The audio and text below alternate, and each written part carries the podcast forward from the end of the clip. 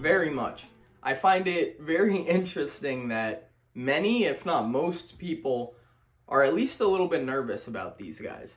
Now, being that that interests me a lot about people and being someone who loves interacting with their snakes and having these guys around, I find it very interesting how reptile keepers can enjoy snakes so much and the average population does not enjoy snakes like this.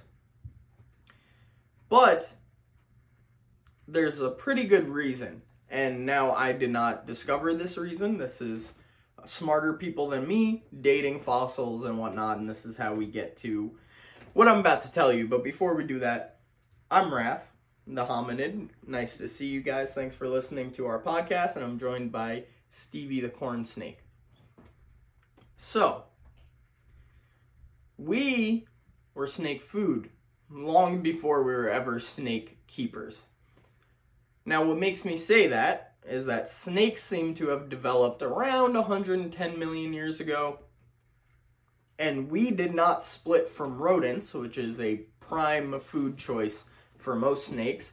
We did not split from these rodents until about 75 million years ago.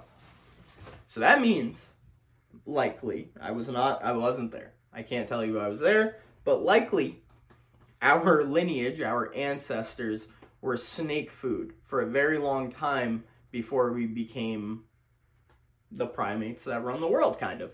And there really is something about handling snakes that look, I love lizards too. You know, I have mostly lizards and I love to handle my lizards, but there is something different about handling a lizard than a snake.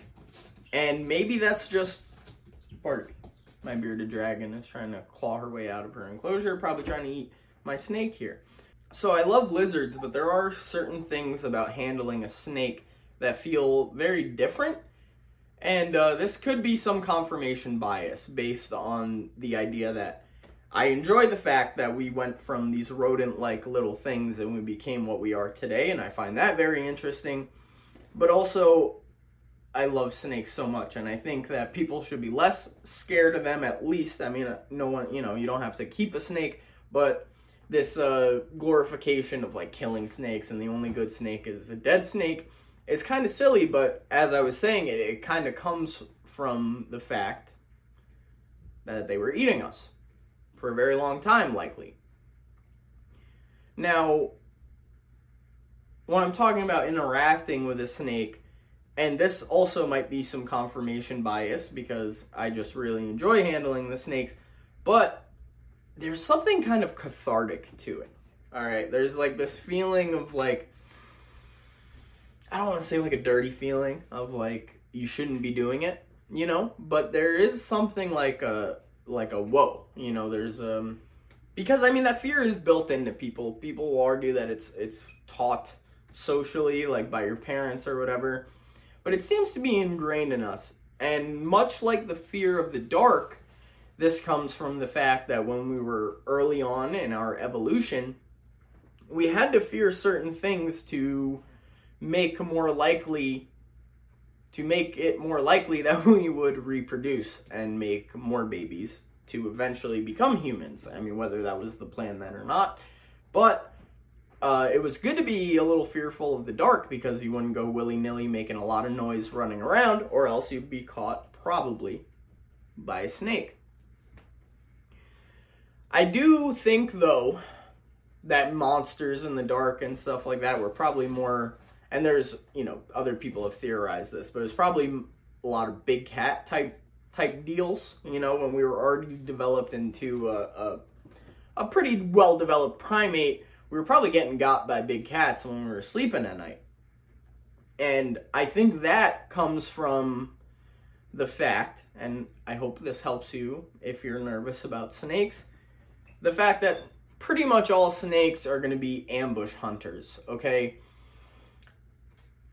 Especially like the larger constrictor snakes that we all get nervous about. Uh, you don't see them cruising plains to go find a food item. All right, a food item probably stumbles across them.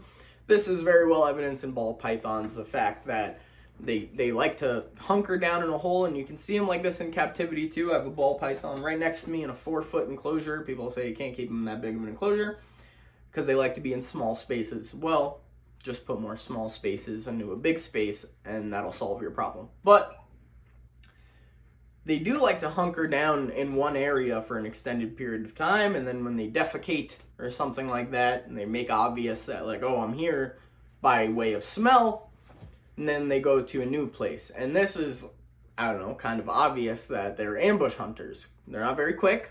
Uh, they can be quick, but uh, a rodent stumbles across their burrow, and that's how a ball python eats, primarily and I mean, it's true with most snakes. I mean, corn snakes like Stevie right here are more active and they seem to have pretty good vision and things like that too, so they might go looking for a meal. But on the whole, and also, I mean, constrictor snakes are the ones that get bigger, so I imagine the ones that were big enough to eat us later on into our development were also those larger constrictor snakes that are going to hunt by ambush. So they're not necessarily hunting us down, but you make a mistake in the middle of the night when you're a monkey person, you might get got. Still to this day, I mean, reticulated python recently, I think, within the last couple years, excuse me, actually ate a person. But uh, the fear is outdated, but it's worth talking about how interesting the fact is that we were probably a main prey source for this animal that we now keep as pets. Because we do keep more dangerous pets than snakes uh, as humans. You know, dogs, cats. Well, I mean, you know, cats, uh, they stay small and whatnot. But you, you kind of get what I'm saying. I don't think it's too likely that we were being eaten by wolves too much anyway. Because the thing about wolves is they're pack hunters and uh, people by the time wolves by the time we were interacting with wolves often anyway seems that people are already pretty well developed living in large social groups. So be kind of silly if you're a pack of wolves to try to eat humans as a main prey source. You know with weapons and again larger packs than the wolves have packs and whatnot so I do find it very interesting that we keep dogs and how that relationship developed. But snakes are something even more unique because there was probably a large chunk of time where a large percentage of our ancestors were being nabbed by these guys. Now, I was talking about that feeling of interacting with a snake. And again, the word isn't like, you know, it feels dirty to do it, but it feels uh, a little bit cathartic. You know, a little bit about me.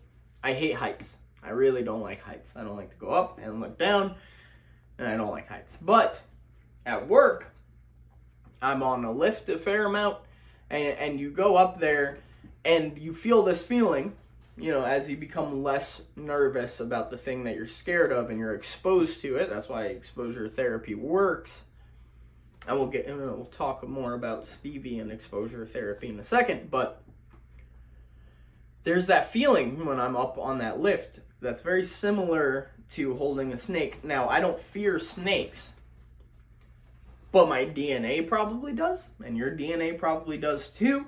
And my logic can wrap my head around and say, well, this, you know, roughly almost four foot long corn snake, it physically cannot uh, deal damage to me and I'm using logic to do that. I'm not using instinct.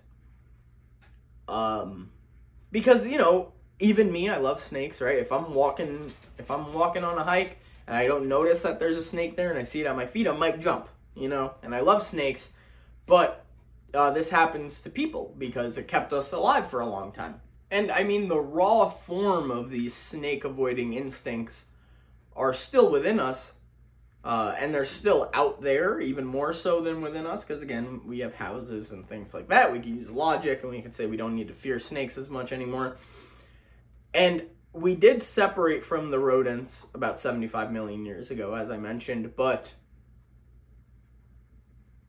like if you look at a mouse today, right? All those little things that they have, right? Why are mice so scared? Well, because things are trying to eat them and they don't want to be eaten, they want to reproduce. Okay. And that's all biological life, really, minus some people now today, you know, essentially, now that we develop things like technology and whatnot. But that's besides the point. If you look at a mouse, right, the ears on that thing, their vision is great. They have these big old eyes. And all this is literally to keep them alive. Like at a moment's notice, a mouse hears something it doesn't want to hear, it's gone. You know, um, it sees something it doesn't want to see, it's gone. And we are not descendants of mice, literally, like mice as we know them today, but we did share a lineage for a while. And it's probably the case that these animals developed that way because snakes and lizards and birds of prey and, and other things too, of course. But when we see a mouse make a split decision, wow. If we see a mouse make a split second decision, right, we should keep in mind that that's within us. And it's probably what makes us scared of snakes today. Now, I, I wanted to say something about exposure therapy and Stevie. Stevie, for whatever reason, uh, she's a very she's a great snake. She's a very nice snake. She is very inquisitive. So, I mean, you kind of see her gears turning in her head more than some of my other snakes. She's also very calm, so maybe that helps her with that. But um, when I have people over here that do not like snakes, I'll pull Stevie out, and you know, the the the fear is immediate. It's like, okay, there's the snake here. Is the snake venomous? All these questions, right? I don't have any venomous snakes right now. But all you have to do, and to see someone, because of course I'm, you know, I can hold her all day, and it doesn't look like much because I'm just having a good time. I hope she's doing all right, at least not having a terrible time.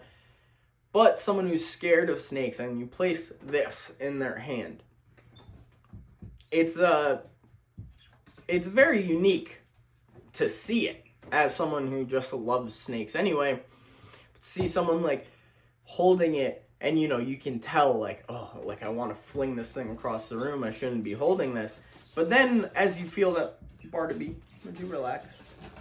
But then as you feel them move around and, and things you realize i mean it's a living being too just like us you know? And that's the crazy thing about biological life is and i don't know who coined this phrase necessarily but nature is monster soup that's what nature is uh, there are plenty of things in the wild where corn snakes live that are trying to eat corn snakes, and there are plenty of things where corn snakes live that corn snakes are trying to eat. Now, of course, that doesn't make any animal inherently evil. You know, they gotta eat. But before we get to the logic of that, of saying, like, well, it's just an animal that's doing its thing, and an animal that for whatever reason doesn't have the inherent beauty something like a tiger has that even though tigers are absolute serial killers which is you know it's what they do. It's fine. I'm not demonizing tigers but tigers are like serial killers. Will be like that is a beautiful animal. And then you'll see a snake that is also a serial killer, but for much smaller things, like you know, corn snakes in the wild are eating small birds, small amphibians, probably some other small reptiles, and small rodents. But people are a lot quicker to demonize snakes. And I, I have to, I'll reiterate, I really think it comes from our natural instincts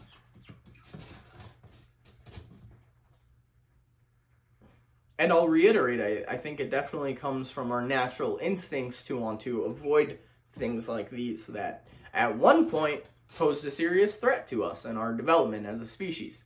And there is something else about snakes that make them maybe not, or that make them scary, but maybe not by virtue of our instincts against them, our instincts of avoiding being eaten by them but maybe something that's more kind of obvious that is I guess a little disconcerting about them if you're if you're kind of leaning that way already and that this is very this is much more different from us than even like a lizard seems, right?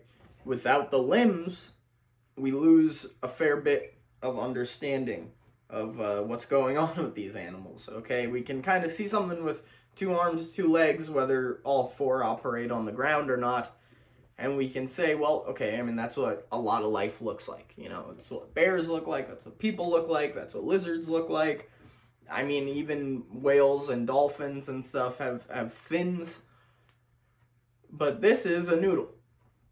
Okay, and that is, uh, it's difficult to understand as something that is very much not a noodle. All right, and I don't know. I find it interesting that this might be another factor of why we don't like snakes. I mean, my least favorite part, guaranteed, my least favorite part of horror movies is not like not gory scenes, not you know, necessarily just like something's possessed, but when it's a person and it moves wrong. That's what gets me. Like, you know, you see that thing like backwards, like crawling up the side of the wall or whatever, but it's like a person, you know? That's what gets me. And that's us, and also like, you know, a lot of people are nervous about like freaky masks and stuff. Clint's Reptiles put this in one of his videos about why people are scared of snakes. And you know, you're scared of the mask or you're scared of like what looks to be like a sickly human because you don't know what's really going on with that thing. Like that weird deformed person climbing up the side of the wall. Is that a person? What is that? Um, a mask that blocks all emotion. It's like, well, I can't tell what that person's thinking, right? So I'm losing understanding. And it's hard to understand how this thing came out as a tiny little noodle came out of her egg. And now she's a, a bigger noodle. She's been doing what she needs to do to traverse the universe to get her to this point where she's like a sub adult. This, and of course, uh, snakes that live in nature do the same thing. It's less impressive that a captive corn snake made it this far than a wild corn snake. But it happens in nature too, even in the monster soup that we were talking about. And I think it's easy to dismiss things that you don't understand, you know, because it's easier to just be like, man, I don't get it, move on. But um, besides the fact that it is cathartic to interact with snakes and stuff like that, I mean, and I've said this in other podcast episodes too, I think if we can get to the point where you take something you maybe don't understand and you at least give it five minutes of your mental energy or something like that and just try to wrap your head around it a little more, just like Stevie wraps around my hand. Um, I think it's beneficial and it's a it's a skill. It is a skill to learn. Now I'm not saying reptile keepers or people that love to keep snakes are like automatically more virtuous than anyone else. It's not what I'm saying. But keeping reptiles is a great way to uh, expose yourself to different things, especially if you keep a few different species. Like we have here, we have a bunch of different species. And not only are each of those species very different than people, but a lot of them are very different from each other. And the practice of of just not even fully under like I'll never understand even a corn snake that lives in the continental United States of America I'll never really understand what a wild corn snake is doing unless I at some point spend like weeks in the wild trying to study these guys. But taking the time to try to understand, right? And and practicing adapting with what's so different than what you always think, it is a skill. And even though I don't think reptile keepers are automatically more virtuous than other people, I think that all of us reptile keepers that do it responsibly for the love of the animal, I think we're at a, a slight advantage in that in that aspect. And I mean, you see it. Reptile people are, are very different than other people. You know, the stereotypical reptile people seem very like off kilter to people who don't keep reptiles. And you're probably a reptile keeper if you're watching this. But you know what I mean then. You know, you've seen the way people look, you know, you tell someone you got a room full of snakes look at their face, you know. But we're I think we are at an advantage in the fact at least that we can practice trying to understand things that are different than us. So we talked a little bit about our time as snake food, and I mean I kind of already started the segue, but now we're snake keepers, right? Or at least snake adjacent peoples. You know, they exist and we exist with them. Some people keep them in their homes. And I, you know, I, I sometimes I think, is there a benefit to this? I already kind of mentioned um, exposure therapy as one. If you have some friends that are terrified of snakes, hey, you get to uh, introduce them to a nice little friendly snake, and things start to change. Keeping snakes can give you a new perspective on things because, again, super different than us. You know, I'll never be quite like quite like Stevie here, you know, but uh, that doesn't mean I can't love her, and that doesn't mean that hopefully one day she might even like me a little bit. But there are other there are other things that I think are, are benefits of keeping snakes, and uh, number one, that's getting over that ex- instinctual fear. So for years and really up until when were people keeping snakes kind of commonly as pets? Probably the 70s and on. People were starting to keep snakes as pets and everything like that. So we have a whole new generation coming that are going to be born maybe with less of this fear because I don't know if I mentioned it. There is evidence that fear is a a genetic thing, like certain phobias are genetic. They took speaking of mice again, or it might have been rats, but took lab rodents and they put dipped their feet in water. Okay, or they had them in like a quarter inch of standing water or whatever, just so their feet were in there. And they would release a citrus scent, I want to say it was. They would release a citrus scent and then shock the water. Low voltage, but just so the, the rodents felt it. And that's another one of those things, like your body just instinctually doesn't want to get electrocuted, right? So they that generation of rodents started to pick up on okay, well, kind of like Pavlov's dog, where you ring the bell, then you feed them. Eventually, when you ring the bell, they're going to know food's coming. And that happened the same kind of way. When they smelt the citrus smell, they would kind of go into a frenzy and then uh, be shocked once again. And then they took those rodents and their children, and they didn't do it to their children, but then their children had children, so it's the second generation after the ones that were exposed to this. And they just gave them that citrus smell. And they got scared. So they had never, that generation had never been exposed to this. But then it was exposed to it. And it knew before the electric shock even happened that something bad was going to happen. And that's where I get this idea that um, it's probably instinctual where the fear of snakes came from because, you know, you watch enough of your buddies get got, and then now your kids are nervous about it just built in, and then their kids are nervous about it just built in. But that brings us back to around the 70s when people started keeping snakes uh, more commonly as pets. I mean, I won't say that they're super common pets. Still, probably aren't super common, but a lot more common. And so we're really just scratching the surface on what that looks like, and we'll say genetically or, you know, hereditarily. Because I don't really carry this fear of snakes, right? So, I mean, I imagine one day when I have a child, if I have a child, I won't pass them a fear of snakes, ideally. And I think it's important to have respect for all animals, right? Much like tigers, right? I, people love tigers, and they should. They're incredible animals.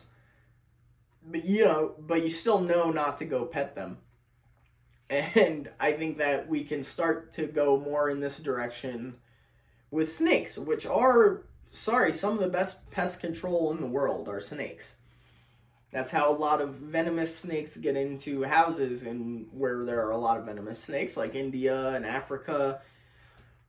Because rodents like to live where people are, pests do. And then the snakes come eat the pests. Now that is bad. if you're dealing with something like a monocled cobra. But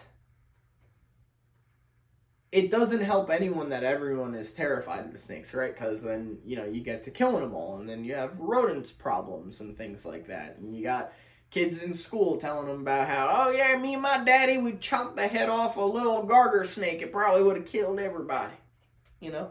Because that's not to happen. And the killing will happen less once people understand that. And it's a lot easier to take the time to start understanding something when you're less scared of it. I mean, that just makes sense, right? If I'm terrified of, I don't know, something, if I'm terrified of light, okay, I'm not going to have a very good understanding that, oh, well, if you just calm down a little bit and you turn the light on, don't get scared of the light, uh, you can see things now. I don't know if snakes are. Well, you know what? No, they're living things. They're as important. At, well, light makes living things. So, okay, snakes are not as important as something like light or illumination. But uh, there are probably a million little things that we can improve. You know, for example, a lot of snake bites happen on people that are bothering snakes or maybe trying to kill them. And like even like rattlesnakes and stuff, which is crazy to me that people will be like, "Oh, we gotta kill it," and then you go up to it and it bites you because you were trying to do something stupid to it. When if you left it alone, everything would have been completely fine. So that lack of understanding is something we can start to get rid of once more and more people are comfortable around snakes. And again, it is easier said than done because they were probably killing us a lot, you know. And um I don't know, it's a good example of forgiveness too, right? You get to practice a little bit. You know, Stevie, I know your ancestors were eating mine, okay? And you almost made it so that I would never exist. But that's okay. I love you. I mean, I know you didn't do it, right? Because why would you be living in a cage in my house if you were the one wrecking people all the time? You know, you probably wouldn't be. You probably would have killed me by now. And I mean, as strongly as I feel about anything that I've said yet today, I think it's pretty unfair to demonize snakes, okay? Because, again, nature is monster soup. We're part of the monster soup, alright? And eventually, we got lucky somehow, hey, I mean, you can believe stoned ape theory, you can believe aliens made a hybrid, you can believe that just the ability to tell stories and start living in complex social groups uh, made up made our brain develop so much, but we were lucky that our brain developed so much and that I can sit, talking to this iPhone and, and people will eventually see it. I hope. I hope some people will see it. But uh, it's just you know it's not fair. I mean, this could have been literally. I mean, I don't know how literally because we're going back reptiles to mammals, but we could have been something that at least behaved a lot like snakes. You know, like cave dwelling ambush predators. Um, that that hide from their food and then they're there before you know it because they're so good at blending in. That could have been us. Or you know, maybe we could have been, or tigers could have developed a lot earlier.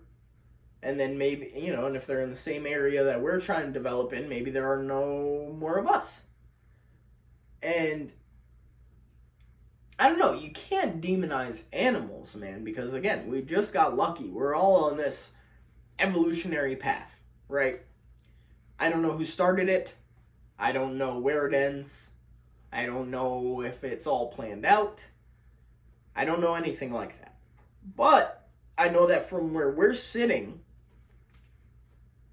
even though a lot of people don't think of it this way, we are just animals, okay?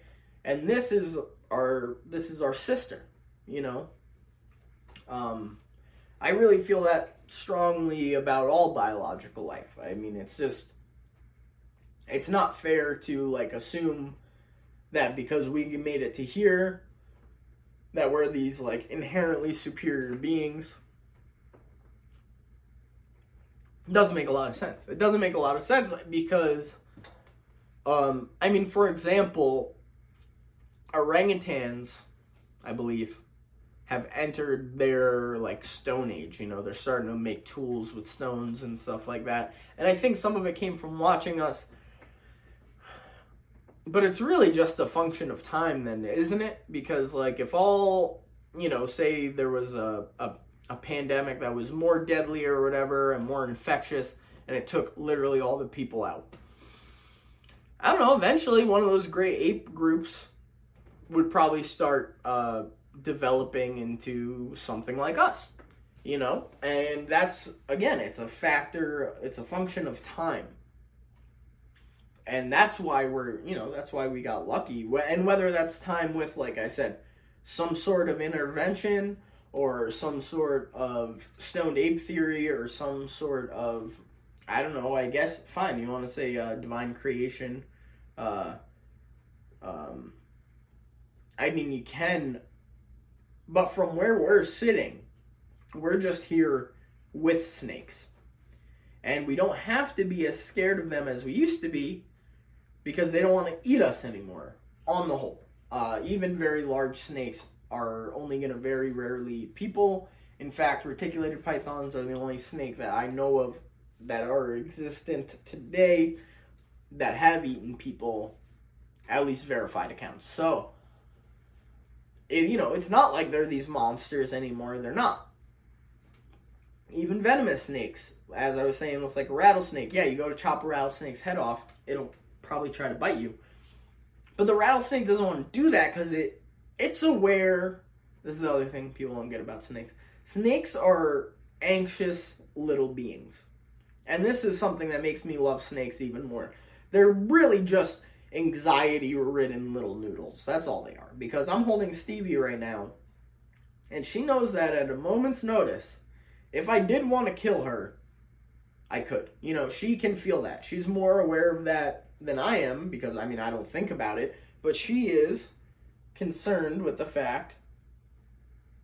And now she's in my sleeve, but she would be concerned with the fact that I'm trying to eat her, okay, or just trying to kill her because, right, for the same reason, arguably, that we started fearing snakes because we were a small prey item when these things were probably already starting to get larger. I don't know how many giant snakes were around up to 75 million years ago, but they were probably larger than our shrew like ancestors. So, she's having very much the same feelings that we would have when we're scared of snakes.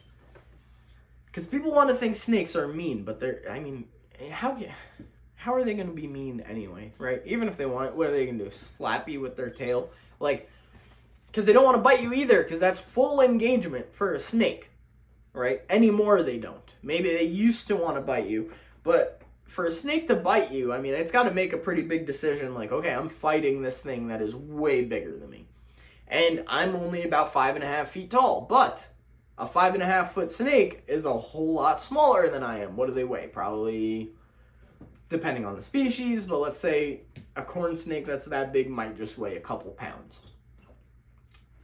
And so these things now are what we were like the rodents that are terrified because there are these serpentine monsters that are coming around and eating us eating us out of house and home, probably literally, because we were probably in a little burrow. And the snake got in the little burrow and said, Oh, it smells like little peeps in here, you know, I mean, little people. And it took bite, you know. But that's what Stevie feels now, as a small corn snake interacting with a much larger being. She's probably going through the same things.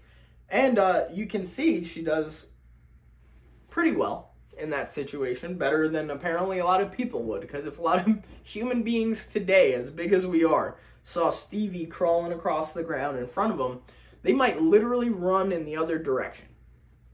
But Stevie's not doing that. I mean, she's always on the move. They're pretty active. Snake. But uh, she's conquering her fear too.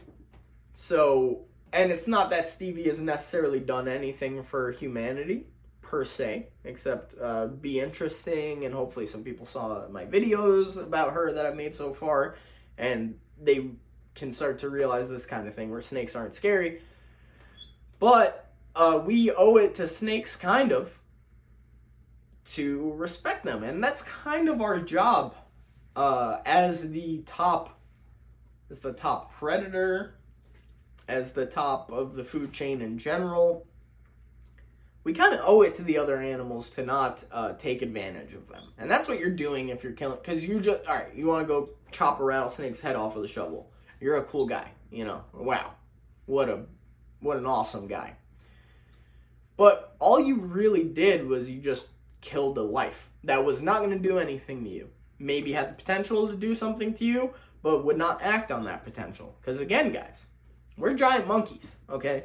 That's a scary proposition for a lot of the other creatures on the earth. You know, you can see this. Um, you know, people want to people want to like hug raccoons and stuff. I've been seeing this a lot. Uh, people find wild raccoons and they want to go up to it. Well, the raccoon might attack you, and it's a bad idea. Don't go hug a raccoon. The raccoon might attack you, not because it thinks it can kill you. All right. I mean, let's let's be real. The raccoon attacks you when you go up to mess with it because it immediately brings itself to panic. And it's like, okay, this thing's going to eat me. And what I'm saying is, what we owe to animals in general is we owe them we at least owe them our own understanding of, of what we are and how dominant we really are. Because sometimes you don't feel like it, you know, people are also very nervous things, and sometimes you don't feel like you're on top of the food chain. But, you know, it's not fair to go up to that raccoon because number one, you're sending it into panic. Number two, you're going to make the raccoons look bad because the raccoon is going to try to defend itself if it can't get away immediately and then now you made raccoons look mean. But you're really being the mean one by not taking a second to say, you know what, this is a wild animal, and I will probably make it nervous. So, why don't I leave it alone and let it go about its business? Because it will never do anything to me unprovoked. And that's the thing now about snakes and us now. Snake is not going to do anything to you again, unprovoked. Maybe if you're a, a, rice farmer of small stature in the middle of the night in reticulated python territory, maybe that that snake might do something to you. But in general, guys, I mean, they're just noodles. And they're noodles that are tools for us to overcome our fears, to learn more about nature. You know, reptiles are a big part of evolution because that kind of just preceded mammal development. Um, you know, we the Dimetrodon is I always kind of get this confused, but I mean it's a it's kind of like both of our ancestor, you know. And life really does come in all shapes and sizes.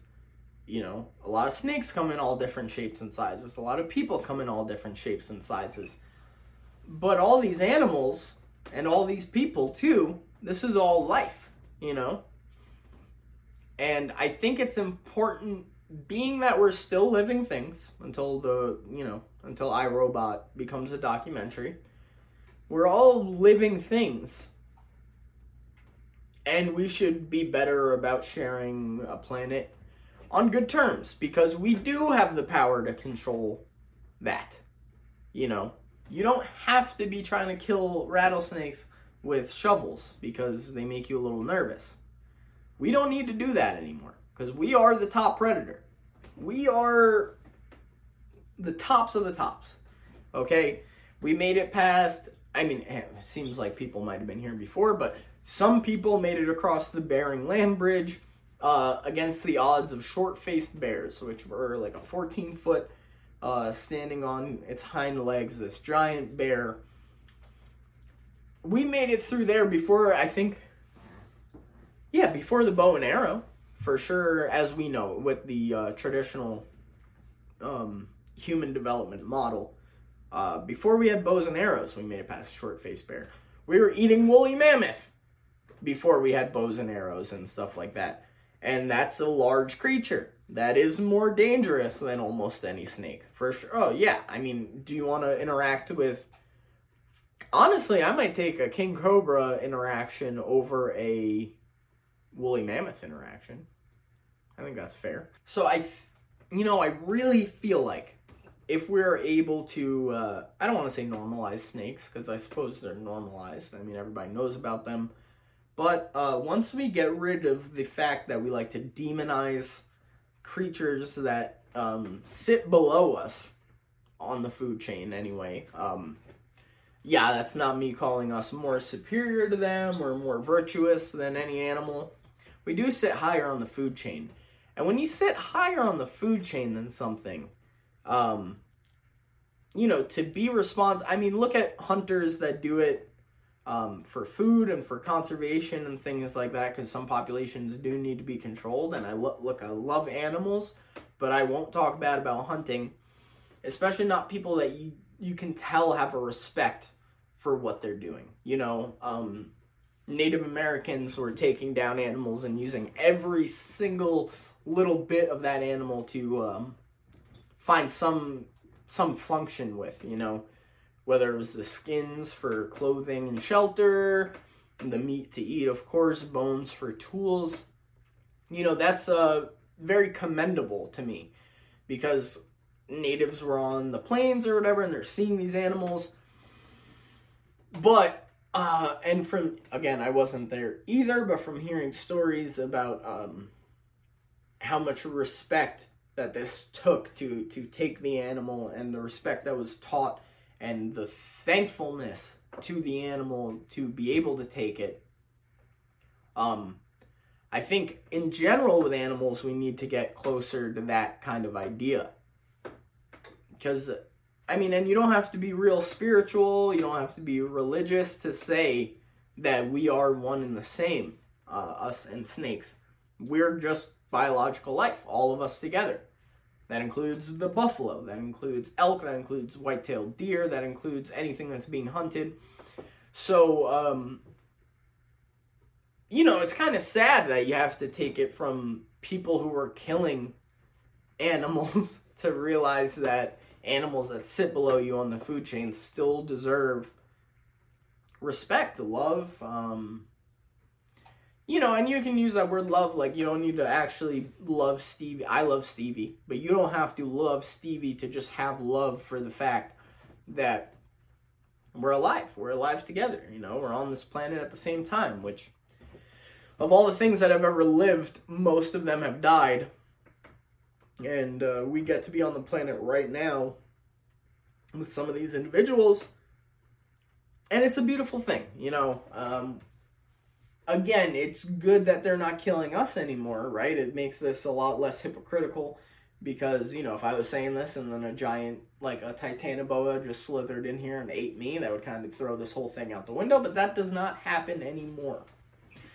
And that's kind of what I'm trying to say, all right? Animals are animals. Snakes are animals. You're an animal. And we can all be friends now, especially because us who at least have the capacity for a fair amount of logic. We don't always show it, but we have the capacity to think of think of things logically. And once you do that, you realize that uh, we're all on the same team, and we're all on the same team.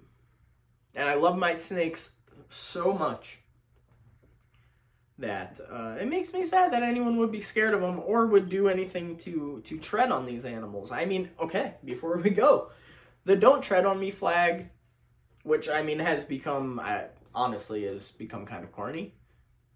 You know, agree with me or disagree with me, but the "Don't Tread on Me" flag was a timber rattlesnake because when the settlers got here, the pilgrims got here, they ran into these snakes, and some people probably just walked right by them and they're like, okay, well, that was a cool snake. I'm gonna keep on walking. And then some people say, I'm going to go get that snake. And then they got bit by a timber rattlesnake. And especially in the uh, 15, 16, 1700s, you're going to die from a timber rattlesnake bite. Almost definitely. So then they realize, huh, you know, if we don't tread on them, we don't make their lives any more difficult. And we knew this, this was hundreds of years ago, everybody. if we don't do anything to bother them, they won't do anything to bother us. And we like that. And we're going to stick it on the flag because sometimes we feel like we're getting picked on, but we don't want to be anymore, just like that timber rattlesnake. And I mean, that little example right there kind of wraps up what I'm trying to say today. And that snakes used to be terrifying, you know, uh, when they we were shrew-like things for sure. And then even as as snakes were getting bigger, and then we were also getting bigger, it was still dangerous. But uh, and much like I said with wolves too, when we became these like super social, super intelligent, tool wielding beasts, we don't have a need to fear these things anymore. And maybe, you know, maybe even when we first got tools and stuff, we didn't have the same kinds of shelter. But today, with the exchange of information we have, the knowledge we have on almost every species that exists, um, besides, I'm sure there are plenty that are undiscovered still, you know, makes you think. Makes you think that maybe we should not fear these guys anymore. And I hope you don't, because, like I said, I love snakes so much, and nobody's treading on my snakes, I'll tell you that. But I think that's we're to wrap it up today, Stevie. Thank you guys so much for listening to today's episode of the Primates with Reptiles podcast. Once again, I'm your host, Raph the Human, and uh, Stevie, my, my great co host here today, my corn snake that is slithering up my sleeve. We very much hope that you enjoyed today's episode, and if you did, leave us a comment. Uh, let us know what you feel about this topic. But that is going to do it for us today. So until next time, thanks so much for watching.